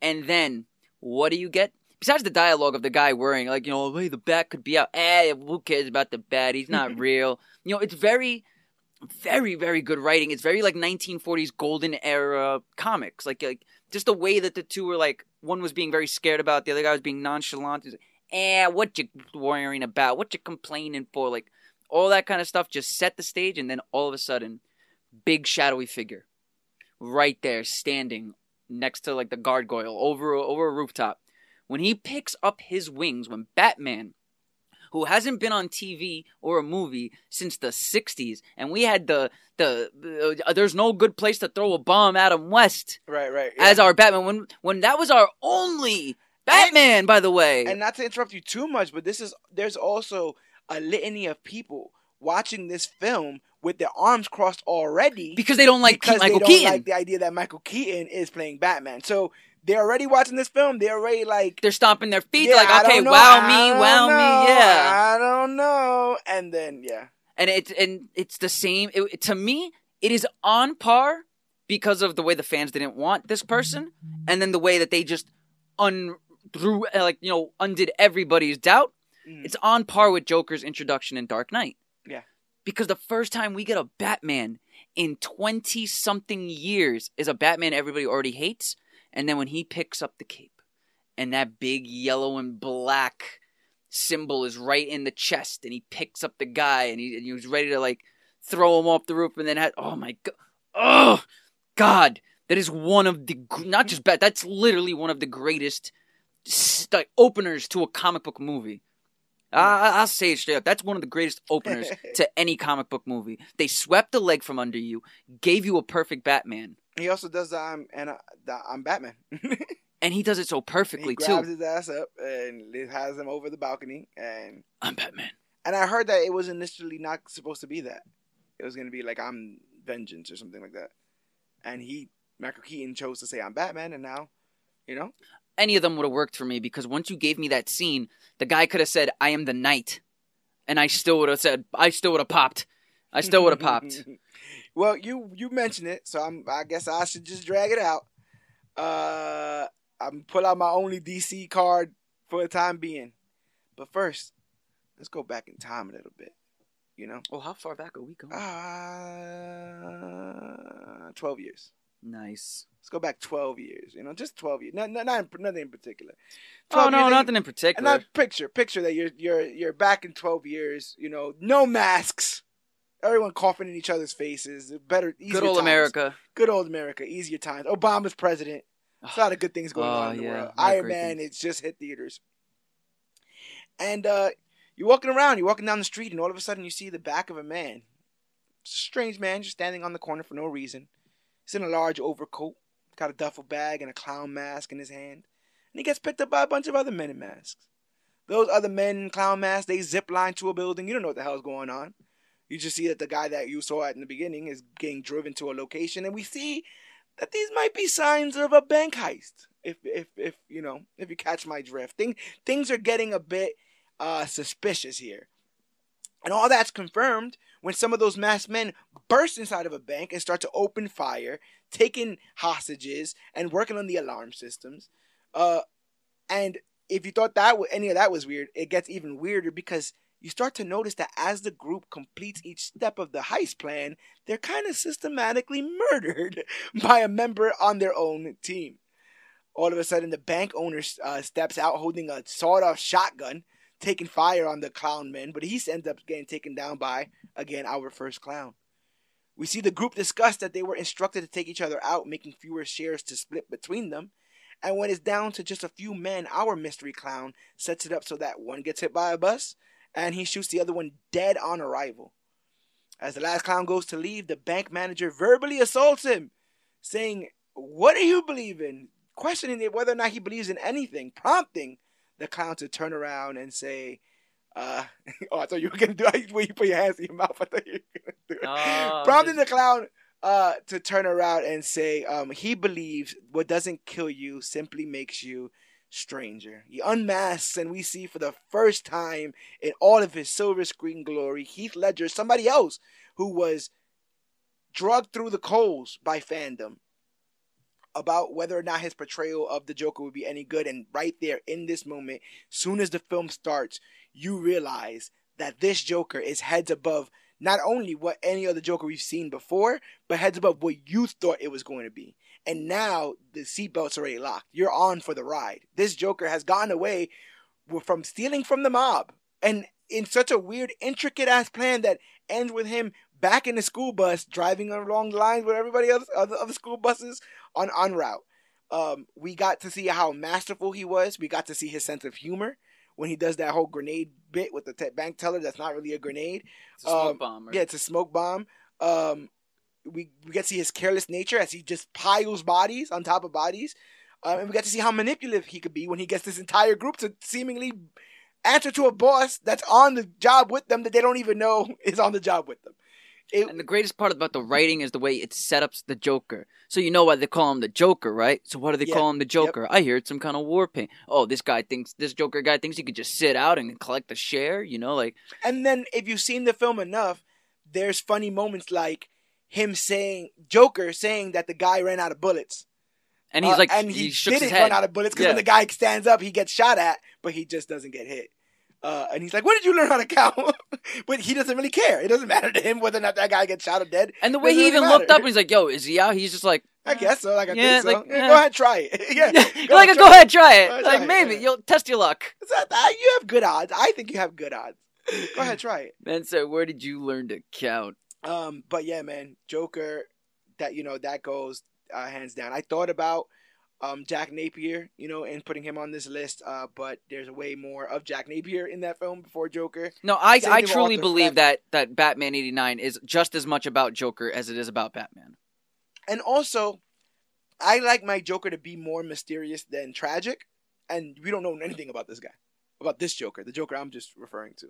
We don't have any backstory, Which is a testament to who's writing? Who's writing? My man Alan Moore's writing. They had, they were able to keep. I mean, they even go to the lengths you and the cinematography, right, of them panning up from his feet, going up while he's tapping his foot in the jail cell, going. No fingerprints, no DNA. Like not, we can't find anything. Nothing in his guy. Pocket like- but knives and lint. Right, right. And so like they that character is so much of that movie, and so much of that movie is setting up that character, and he did a tremendous job uh, in the beginning of that film. All right, so my la- these are our last two picks, right? Yes, yes. I think I'm gonna I think I'm gonna take us on a little bit of a of a trip. Oh wait, I I have three left, but I think it's because you're gonna do one. One, I- uh, yeah, I'm gonna do one, then you do one. I do that. You'll go last because I went first. right, right. right. So you're gonna go last. Yeah. All right. So we're in Gotham. Let's let's oh, hop. going back to Gotham. No, no, we're in Gotham. But we're gonna hop okay. in the train. All right. It's gonna be a long train ride, so you Oh, better you better bump up because we're going all the way. Tra- I seen those Wayne trains. They one of them crashing like. oh, don't worry. This this Wayne train is gonna take us all the way down to a little place called Harlem, baby. Oh, Harlem. We going to Harlem. Harlem, baby. Oh, Why? Because I really don't know where the hell exactly Jessica Jones's little alias place is, and I just needed a cool segue to introduce the fact that Luke Cage's first impression in Jessica Jones will Yeah. always stay with me. Sweet Christmas Yeah. will oh, when they first had sex for the first time, and he says "Sweet Christmas." I've read that in before. I've Right, read right. him say "Sweet Christmas" Right. before. I don't remember believe where. he's wearing a yellow shirt when they first see him as well. And not only was he wearing his every time he's on screen in a low lit setting, and most specifically his bar, he has an orange or a yellow, a warm, yeah. and then palette. when you cut back to Jessica, she has the purple. They always the dark in- purple. They even did that in Luke Cage, and at, at one point they did it in Defenders where they were cutting between them, and then it's when they cut to Luke, everything's you know Just warm, yellow and sunny, warm, like yeah. because you know he's just he's warm. You want to hug. You want Mike Colter to just hug you and let you know it's okay. 2020 is almost over. we're 20, we're 29 days away. I want Mike Colter will hug me and tell me everything's okay. Please He- And then when not, not only was his impression great because of the, the way this, they set up the cinematography, the way they set up Jessica Jones stalking him, Mhm. and in your head, if you aren't the layman and you know about the power couple, Right. then you know that oh my god, this is a Jessica Jones that's like loving him from afar first, so we're gonna get this eventual buildup. But then we don't see him for like two episodes, and then when we do, we get Jessica Jones and Luke Cage fighting side by side in a bar. yeah, Yeah. but you Well- had to, but you had to buy him as Luke Cage in that first appearance, or else you wouldn't have bought the, The other show. Stuff. Yeah, the other stuff, and he's such a big part of that Marvel Cinematic Universe. Like he's one of the, I'm not gonna say one of the few. I think they got a lot of that casting right, but I'm saying like he was a pillar, in my opinion, of that universe. of Oh, Colter. him, Cox, and Jones were they- they were the tripod that held up the legs of. But the thing is, I love that universe so much that I would then go uh, Foggy and uh, Rosario Dawson. Uh, You know Misty. And then you start just you start Oh, even even the girl, even um, Con, Con, Colleen from Yeah, Iron Colleen, Fist, Colleen, Colleen, from especially in season two, she was Ann great. Woll was great as Karen in in, uh, in Daredevil, stuff like that. So like, yeah, I I fawn over that entire MCU, and with it being gone, it's like No, it is one of the most. Tra- I'm not gonna lie, that is probably one of the most tragic and biggest letdowns in comic book movie TV history for me. Like you guys, you had it, you had it, you had everything you needed. You had the Daredevil, Luke Cage, Jessica Jones, Iron Fist. should have been a layup. You had um, Punisher. Then you had Defender. Why? You you know what the thing is? They just didn't want it. Disney probably just didn't want it. Yeah, I guess not. They probably just didn't want it. Hashtag save Daredevil. Yo, I'm in it too. Don't think I don't know. yeah, I'm here with all of you guys. Hashtag save Daredevil, Save bro. baby. Save it. I'm a Mr. Cox fan. I love Oh, me okay. Cox. There's a lot. Of, there's a lot. There's a lot going on in the studio right now. But you were talking about tragedy. You're talking about how could they mess it up. I can tell you how they could mess it up. I'm gonna give you a, a amazing first impression, and then followed up by how you can mess that up.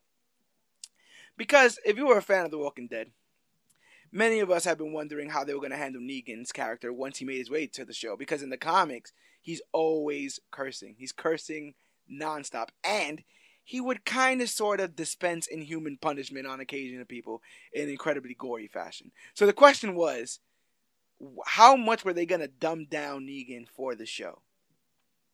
Famously, in his first comic appearance in issue on 100, he murders Glenn with a baseball bat uh, in such a gruesome fashion that no one who read it would ever forget that character in that moment. So you fast forward to April of 2016, or I guess you can go backwards to April 2016, and our crew of protagonists in The Walking Dead, led by Rick, have been taking on a whole slew of challenges, a whole group of outsiders. Um, I think at this point they had already dealt with cannibals. Like it, it, they had done, they had dealt with almost every evil imaginable and have come out on top. It become these like feral dogs that got really good at hunting. uh, Rick and his crew until he bumped into a bunch of bears. and so the show and the comic set us up to be incredibly confident in our protagonists here. And all of a sudden, you see our heroes are corralled and placed on their knees at an RV, and they are surrounded. There is, there's, I, as far as our heroes are concerned, I'd be surprised if there was ten of them, twelve, but there are at least eight hundred of the saviors, the group of of, of misfits that Negan um, deals with, surrounding them. So they're outnumbered, they're outgunned. There's nothing for them to do. They're at the mercy of this man. They're placed in front of an RV. Someone knocks at the door, and out comes Jeffrey Dean Morgan. You know, you know, dressed to the nines, just like Negan. Negan didn't have a beard in the comics, but I think the beard totally works.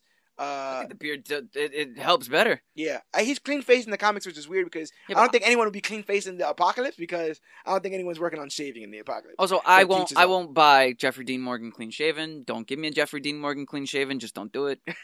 Even even Watchmen had had had the you Thomas know, Wayne had a mustache too. yo. Even Thomas Wayne had a mustache. Had a I'm telling you, the only time I've ever seen a a, a, a clean skinned Jeffrey Dean Morgan was his cameos appearances in P.S. I Love You with uh, Hilary Swank, Yeah. and his little cameos in the first season of Weeds. I also think he was in Grey's Anatomy. I think he died in Grey's Anatomy. My He God, did, he probably and he did die. and he didn't have a mustache. Oh, see, see what happens? And you know what's funny? All three of those roles that he didn't have a mustache, he dies. That's what happened. I mean, well, he- Thomas Wayne also got shot too. I so mean- the, and the comedian got thrown out of a window. This guy doesn't have good luck. He has no good. his- wow, he has his- no luck with his his roles. Dies in everything he does. But um, he he comes out, and again, everyone's waiting for what what this guy's gonna sound like. And the first things he says are, "Pissing our pants yet?" Well, boy, do I have a feeling we're getting close. and it like it, it like he didn't have to curse in that moment. You got his juvenile nature already. He's already talking about people pissing their pants. That the, what they were trying to get across with all the cursing was the fact that he's just kind of a he's kind of a An asshole. Kind of an asshole, yeah. But also somebody who thinks his sense of humor is way funnier than it actually Every- is. yeah, okay. And no one's gonna no one's gonna not laugh because he'll kill them. so, you know, he says this stuff, and then you only have the headlights of the cars that are surrounding our heroes to illuminate this. So it's a real spooky, dark, Oh, that, that between the season scene. finale and then the season premiere, the Right. next season premiere, it was atmospheric as fuck. Right, and you have like these cicadas in the background. It's showing how dead silent everything is. And Negan just explains to Rick that you know you crossed the line and you you have to pay. Like very matter of factly. He's so cavalier, but he, it but also in this menacing way that he almost comes off as like charming if he wasn't so damn terrifying.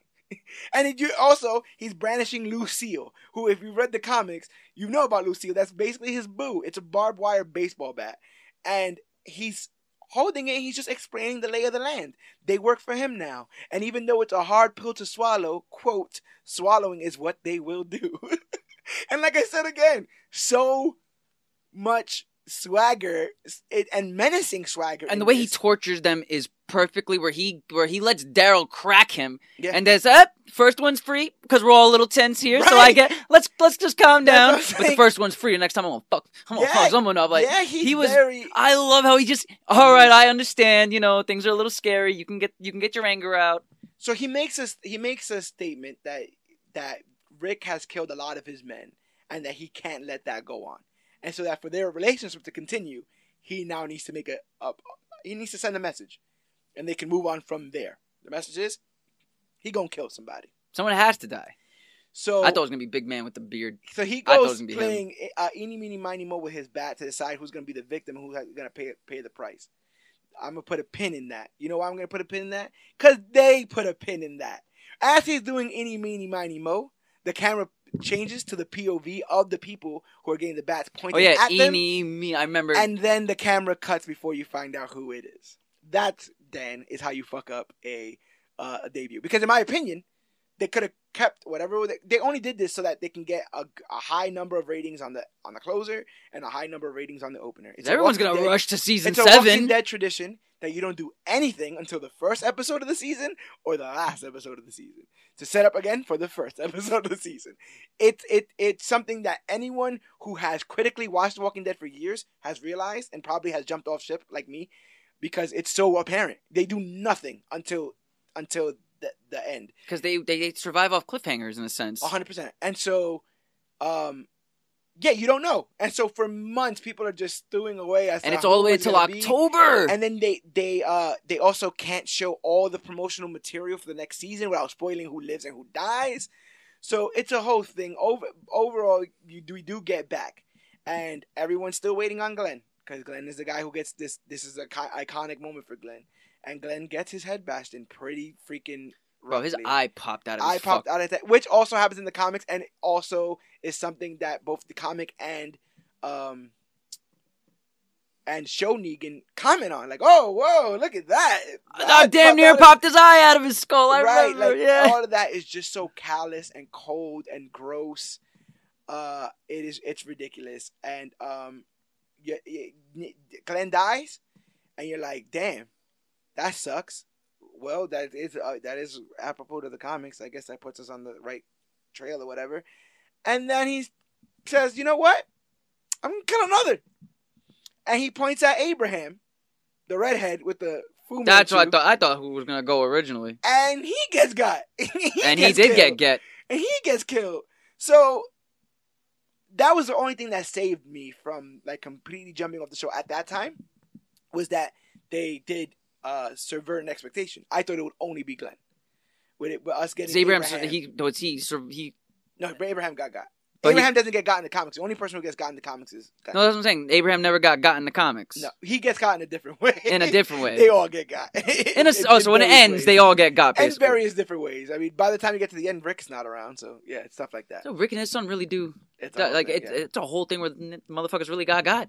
it's a zombie apocalypse. It's hard to stay alive. But, oh man, that's but Kirkman. In, but in right? an instance, you're you're both you're enamored, but scared. You're disgusted, but impressed by how charismatic he can be. It's a hodgepodge of emotions, but it made you feel something. So Negan's first impression is definitely going on this list as part of my list. Oh, I definitely, I, I would rather 100% you talk about it because I am notoriously known to not know anything about The Walking Dead except for what George shows me or tells me or my father and sister because they were into it for a while. Like my father owns the comics. okay. So uh, this is my last pick of the evening. I realize I have two picks left. Would you want me to do another, or do you want me to do both at the end?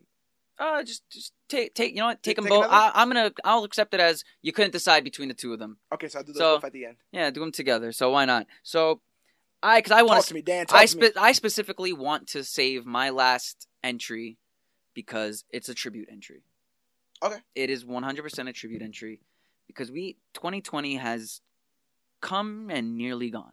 Yes, it has. And within that time we have lost many people whether personal, people of other people that we know, friends and family, we've lost celebrities. But one of the most heartbreaking deaths of this year by far to me is the loss of such an incredible talent as Chadwick Boseman. yeah, it's a shame. Rest in peace. And it I when I saw the news that he died, I started crying. I legit actually started crying because I said, "No, we just got you in a movie. You were signed for something else, Black Panther 2." Like, I go, "Why? Why did why did we have to lose such an incredible spirit?" And that incredible spirit does what an incredible spirit does, and he captivates. Not only can he captivate an audience, but he can literally, hands down, tell you, I am the greatest first impression in a comic book movie. And Black Panther in Civil War. When he when his when when he was just dealing with the he didn't even get a chance to mourn his father's death. He didn't get a chance to mourn his father's. What does he tell Black uh, Black Widow? In Wakanda, we don't look at death as this. It's a, more of a stepping off point and blah blah blah blah. And he, she's like, "Don't worry, Miss Romanoff, I'll get him myself." And what do you see this man doing?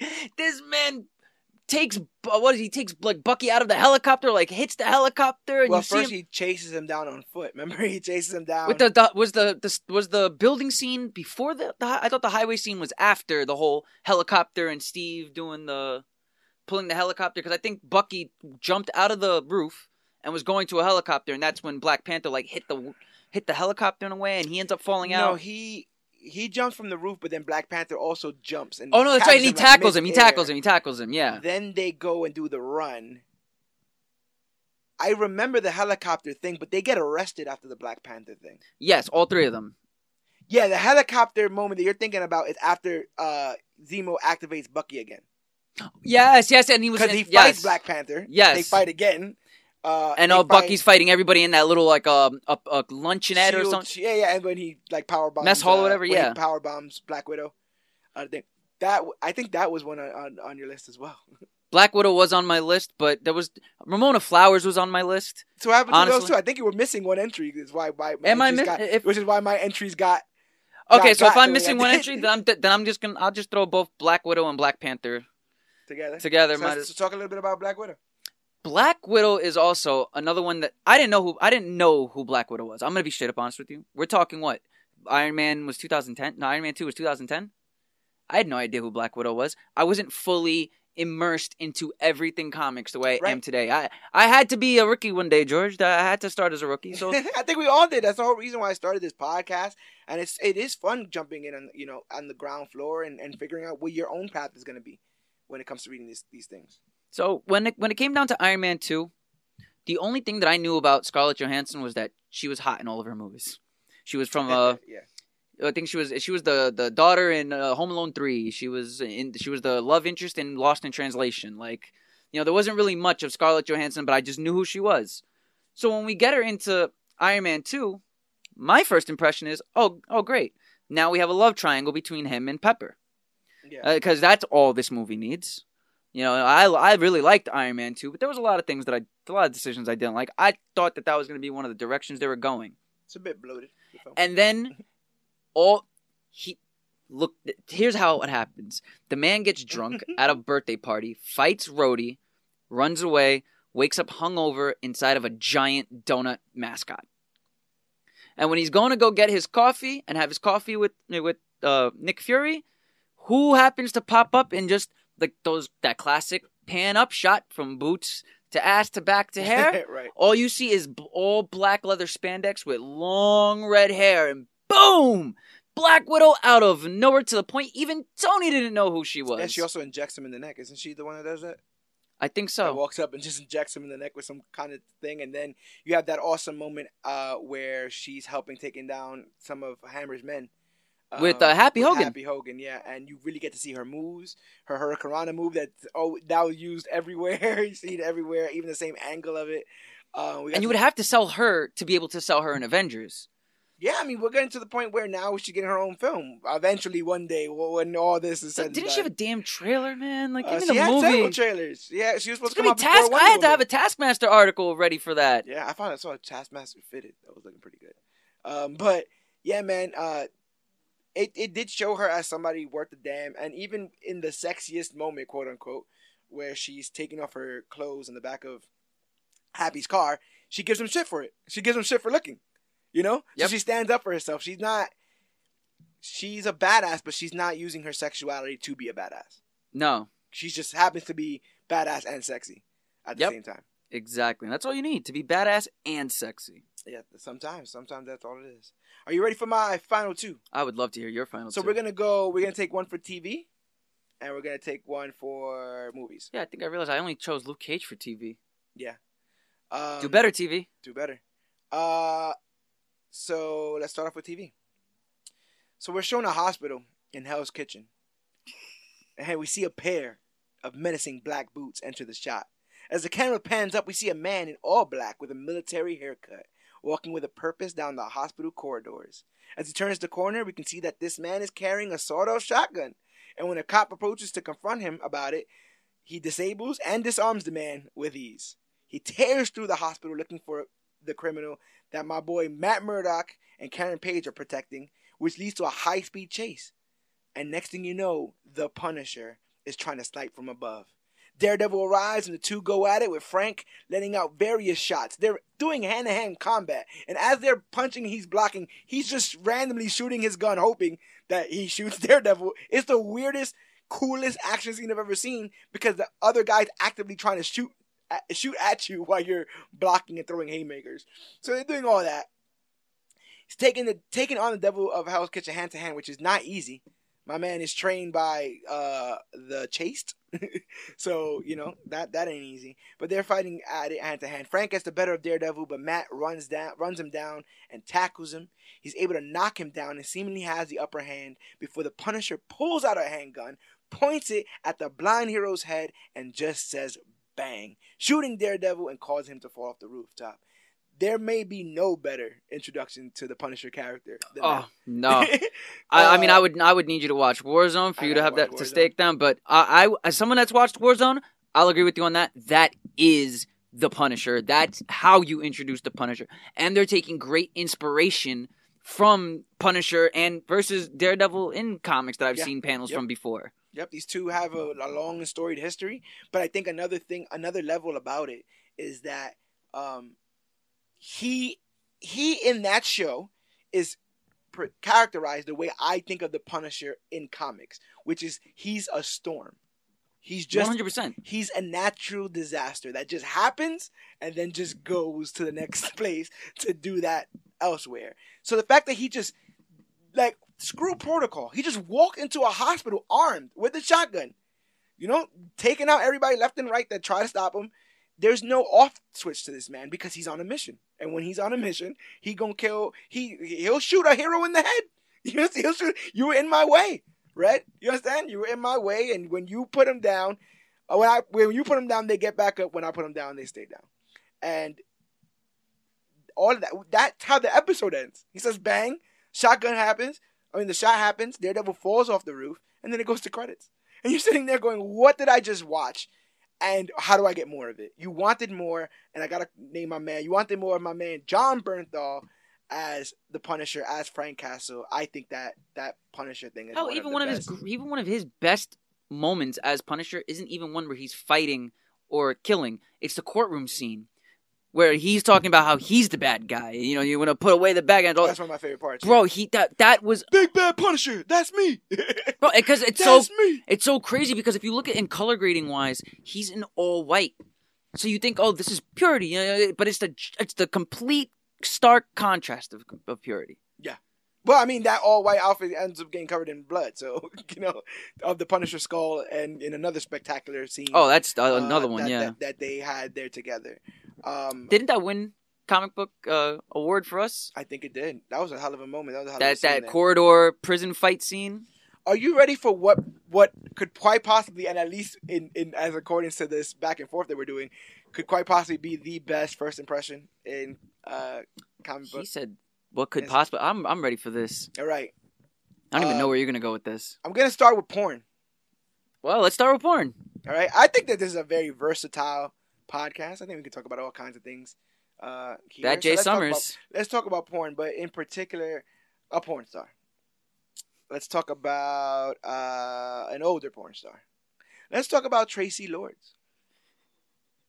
She's an older porn star. I think she was in some horror movies in, in her day. Uh, she's done some obviously extracurricular work, but in this instance, it's just Traci Lord leading an unsuspecting victim to a vampire rave. She brings him into the back of a butcher shop where there's this huge underground party. Uh, the guy seems a little bit weirder, weary, so he starts asking questions. Do you really think this is the best first impression? Yeah, but the girl I think I have to him. agree with you in a sense. But the girl distracts him with kisses. She is a beautiful girl. He's going to a club. It doesn't really matter. Yeah, when they get there, the party is full, and everybody's having a blast. But when the sprinklers open, they rain blood on everyone. And our stranger quickly realizes something is up. It is revealed that he is the main course at this party, and after running around trying to escape the hungry horde, our stranger falls on a pair of black boots. Camera pans up, and we get our hero shot of our daywalker himself, Blade. One hundred percent top five, I'm man. you, bro, Definitely. clad in a badass leather outfit, sunglasses, and a The haircut was just perfect. My man got a duster. He got a duster. There's he a got sword a duster. sticking out, literally. Uh, what's that called? Um, symmetrically placed right in the middle of his back. He has a sword, just right there. right in the middle. The horde moves in on him, but he just lays waste, disposing of several with a shotgun, using various forms of martial arts, all kinds of anti-vampire weaponry. He takes out the last feud uh, the last few of these vampires in spectacular fashion with his sword. Like literally, just has a has a moment where he's just like, "I'm just gonna chop him up." Starts taking him down with his sword, and throws a circular blade to get the rest. Literally throws it and catches it uh, before impaling uh, Donald Logue. Good old Donald Uh, Logue. Good old Donald Logue at the end there. I sat and I thought and I looked and I reviewed my list. And when I go to it, when I talk about badass debuts, when I talk about a character that most people probably didn't even know about prior to watching this film, when it come when it comes down to portrayal, accuracy, and sometimes the best metric, badassery. Badassery. Badassery. Wesley Snipes showing up in Blade has to be one of the best first impressions I've ever seen. Some motherfuckers always try to ice skate uphill. They always try to ice skate uphill. Uh, That's the greatest line ever. I think That's the greatest line ever. but I think in general that's a pretty comprehensive list. You said Ramona Flowers. I think that's a great a great pull there. Uh, Mary Elizabeth Winstead, I think, did a great. Because really, her fir- her first impression there wasn't um her uh, rollerblading through Scott's dream. Because she has glasses on, you don't know her. All she says is, "You're not alone." You're talking- at the party, right? Was it the? pu- mm, Where she's standing there, the Puck Man, Pac Man joke. I'm trying to remember if it was the party he saw her first, or if it was the the library he saw her first. It would have to be the party because then he wants to chase her down from that moment, right? He goes to tell his his sister who that is. She says, uh, no, no, no, no. It was the library. Because it was when him and Knives were walk. Remember, this was their. This was during um their their date that was going well. Because Okay. there was two different dates. There was the date that was going really good, where they're Mm-hmm. having fun, and then the date where he's like, uh, I don't know anymore. And I remember the first time we we in a sense quickly meet her, she's skating right through his head. Yeah. And then there's a moment where he's walking down the stairs with knives while they're at the library, and garage uh, garage truck is playing. And you see that Garbage fir- truck. Garbage truck. garage Garage truck. Garbage garage. Goddamn it's R's been and a long year, bro. It's been a long. It's been a But long yeah. everything. But yeah, that's definitely that. That's that. That would be my. If I had one honorable mention, Ramona Flowers is definitely my honorable mention. Yeah, yeah. I, w- you know, I was thinking of like Kingpin, but there was a lot of le- leading up to him. We just covered it not too long ago. Kilgrave, Kilgrave showing up to that house and getting that whole family to do what he wants, including trapping kids in the bathroom and making them. Piss Oh, and you themselves. never see him. no. Uh, you never see his face. but that's like the first impression you get of him as a character. You get everybody talking about him, and obviously you get like the moment where he talks, where he's um, talking on the phone to Patsy on the and radio. also talking on the phone to uh Hope to get her to shoot her parents or whatever. yes, yes. Yeah. So you get instances. It's very much like how the Joker was set up before we finally get the mask being taken off. Like everybody, 100%. you you know you already know before you meet Kilgrave that this is a man that's going to drive shivers up your spine because it's someone that gave our own Power Girl PTSD. Right. But then you but you're constantly worrying like to what lengths the are the powers, you know, to what effect. You you're only hearing urban legends about him with other people's accounts. So when you see that moment of him walking into that apartment, all from his POV, you don't ever really see see him, see the back of his head, and he gets that lady to cook him dinner, and he gets the father to shut up, and he gets the kids to go into the bathroom, I mean, go into the closet, because kids are are uh To should be seen and not heard. like that's a, that's it's hard to beat that and i do do find that when i was going through my list there was a lot of villains. That was my thing. Is I kind of wanted villains. to just stick to a hero list. yeah, I There was a really didn't want to do villains. because I mean, it's the cheapest way to get a first impression on your list. Obviously, the movie's not about them. Obviously, if the first time you see the villain, they're either in full glory or But to, but to be fair, like especially like me as a fan of the Burton films, those guys all had origins, all of them.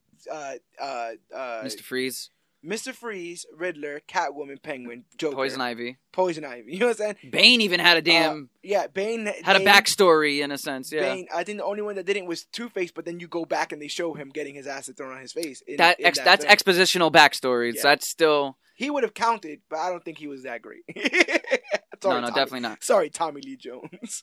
Oh damn! You know, if, uh, I want one more honorable entry Go before we ahead. go, and Yeah, I yeah. definitely have to go Riddler in Batman Forever. But When- that's what I'm saying. I think that that wouldn't count because you get all the Edward Nygma stuff up front. The same way the the- Catwoman, because I would go Catwoman in Batman Returns. When she comes you, in and saves that get, woman, yeah. when she comes in and, does all those uh, The flip- the cartwheels, yeah, cartwheels. cartwheels and backflips to save that woman, and then still gets in her face like, "You shouldn't make it so easy" or whatever. Like that's badass moment. That's like, uh, that's actually Catwoman being Catwoman. Yeah, I uh, loved it. Absolutely loved it. But I was I was thinking Dormammu. Like people were wondering what that character was going to be. Dormammu's been such a huge staple in Marvel Comics and a huge, you know, thorn in the side of Doctor Strange that I was wondering how you how do you depict an otherworldly being, and I think they did a pretty good job with Dormammu. I would definitely go one eh, another honorable mention for Ultron, just because I love the way his first impression is he is a broken down, useless I wish useless. he would have looked that way the whole time. I wish he would have looked like I like that he was evolving and the Iron Legion. I didn't. I, I think I don't know if we ever spoke about this, but my big issue with with Ultron is that he emotes. that he that that yeah, it's that he emotes. If he was a, if he was more robotic, I think he'd be scary. where his face like how in the Avengers Assemble cartoon where his face well, look is at just yeah, that's his face always. It's Yeah. just an open gaping. it's an open mouth, yeah. and two open gaping eyes. When you can blink and wince, and you see his teeth, he actually yeah, when teeth you and can lips. squint as a robot, it's not as scary to me. And also, they, that was like a bit of the narrative was that like he was taking on some of Tony Stark's like mannerisms. No, because he even said, you know, keep your friends rich and your enemies rich, and soon you'll find out which was rich. Like that was Yeah, yeah. act. That was Tony. Yeah, because he was getting it from the and he also calls Tony his father in a sense, the same Yeah. way uh, uh, Vision calls Ultron his father. And Hank is supposed to be his actual father, which that's a whole nother, that's a whole nother story. Wasp, great debut in Ant-Man and oh, the Wasp. Wasp, Ant Man and the Wasp. Great debut. We got nothing. We had nothing before that. Um, we knew she would eventually become the Wasp, but she shows up in that scene with um, what's his face? Oh, Walton Goggins. Walton Goggins. Good old Walton Goggins. Walton Goggins, uh, the polygraph tester, and he shows up. Uh, yeah, and she does that cool like um, scene where she, uh, they're in the restaurant and she's busting ass. I thought that was a really that was really good there. And if you're gonna talk about Black Panther, you kind of have to sort of maybe probably mention Spider Man. From Civil War. Yep, yep. That is that is one hundred percent truth because like, all right, even if you let's say you didn't see the the trailer, Yeah. out of nowhere, you just get a title card to Queens. Yeah. and it's you know. Even when you knew that Spider Man was in the trailer, you didn't know where he was coming in. The second you saw it say Queens, my theater popped. Yeah, My theater popped as fuck. too. Yeah, They I actually put that song on my phone just because it reminds me of that ovation when it's at Queens because everyone knew where they were going. Also, in the in the time from when he is shows up and grabs the shield to when he uh, is knocked down and taken out of the fight when they're like, no, you just stay down, you know, whatever. Um, it's all Peter Parker, it's all Spider Man. Like all the stuff that he says, and he's all his 16. mannerisms, He's a he's a he's a high schooler. they inform you about that Spider Man. He doesn't. he doesn't. He's he's talking about that really old movie, Movie Empire. Like yeah. yeah. like Yeah. oh man. Really, really, really, really, really good stuff. And I'm sure there's a litany of more choices to be had. And I know that you guys who are listening to this podcast probably are yelling because uh, there's one that uh, we obviously should have named, and we obviously didn't name. Dan, Well, let's just cover our bases. Anthony Mackie as Falcon because he's awesome. that's also that's also probably. I was even thinking of Bucky and Winter Soldier. Because I didn't even know who. I actually didn't know who Falcon's real name was. So I don't know who Sam Wilson is. Yeah. So when I got that double kick and the wings and stuff like that, that that was all badass to me. So. Yeah. But we have there's so many comic book movies and comic book shows and Yeah, So many and- and- and characters. this was a trip down memory lane. So if you guys have any that you think stand out, let us know. I would. I really. We racked our brains to come up with this list, and we also racked our brains to maintain our requirements, our weird rubric that we created to uh, make sure that our choices were fair. So yeah, I would love to hear from you guys what um, what first impressions really stood with you. Um, you know, whether it was a comic book television show or a comic book movie. Uh, I want to go ahead and thank you guys for listening to the Major Issues Podcast and thank everyone who has been listening to the Major Issues Podcast. Like I said again, we've uh, surpassed 10,000 listens from countries all over all over the globe. Everyone now is dealing with something a bit rough with this pandemic, man. It has not been easy, and we don't pretend that it has. But in the few and far moments that we're able to sit and just geek out about the things that we love, if we're able to do that a little bit, you know, uh, every so often, then maybe we can all get through this, you know. And it's all about being able to um, to still find joy, even with everything else that's going on. Uh, if you want to find all our joy, you can find it all at comicbookclick.com. That's where all 150 plus episodes of the Major Issues podcast exist. That's where a litany of articles written by the members of the Comic Book Click are. That's where our shop is, our merchandise, our TeePublic store. It's at comicbookclick.com. And that's the quickest way for you guys to find anything Comic Book Click, but also the quickest way to support us because you can buy actual merch designed by myself for all of you. Uh, masks, t-shirts, phone cases. Uh, it's it's basically unlimited. It's it's pretty cool. So go on comicbookclick.com, see all of our episodes, um, but if you already have a podcast app, let's say you're already listening to this on some podcast app you've had from a long time ago. I know podcast apps are like barbers. You're not trying to switch them out. You have a loyalty. Well, you can you can literally download this podcast in any podcast app like Stitcher or Podbean or Apple Podcast or Google Podcast or TuneFind or YouTube or iHeart uh, or Spotify. You know, look around. We're there. We're always there. Uh, and we're always trying to bring you the latest and greatest things to come to comic books and comic book media. Uh, but the thing is, when we have these conversations like that, I'd like to make them a bit more interactive. So if you guys can get to us, can write to us by going to facebook.com slash comic book click, Instagram at comic book click, or using the hashtag comic book click to talk about the newest, hottest, latest, and greatest things to come to comic books and comic book media. You'll get a response right away. We're having a ton of fun all over our social media. We, our latest uh, Venom art history uh, post has gone viral. So I guess that's something that we should be um, I know I'm proud of. Oh, oh, so, the man, two point four thousand. Yeah, yeah, I love it's, it. It's climbing. So yeah, uh, follow us all over social media. Go back and listen to our episodes. Like, share, and subscribe to the podcast, and review it. It's the quickest way for us to grow as podcasters and find out what you like, what you don't like. Uh, when it comes to us doing this, I've been to the future. Can't tell you how it happens that we become the greatest because it'll mess up the timeline, but we do. So jump on the bandwagon before the bandwagon ends up being full. We hope our first impression was worth the damn. Our first episode. I go back and listen to that sometimes.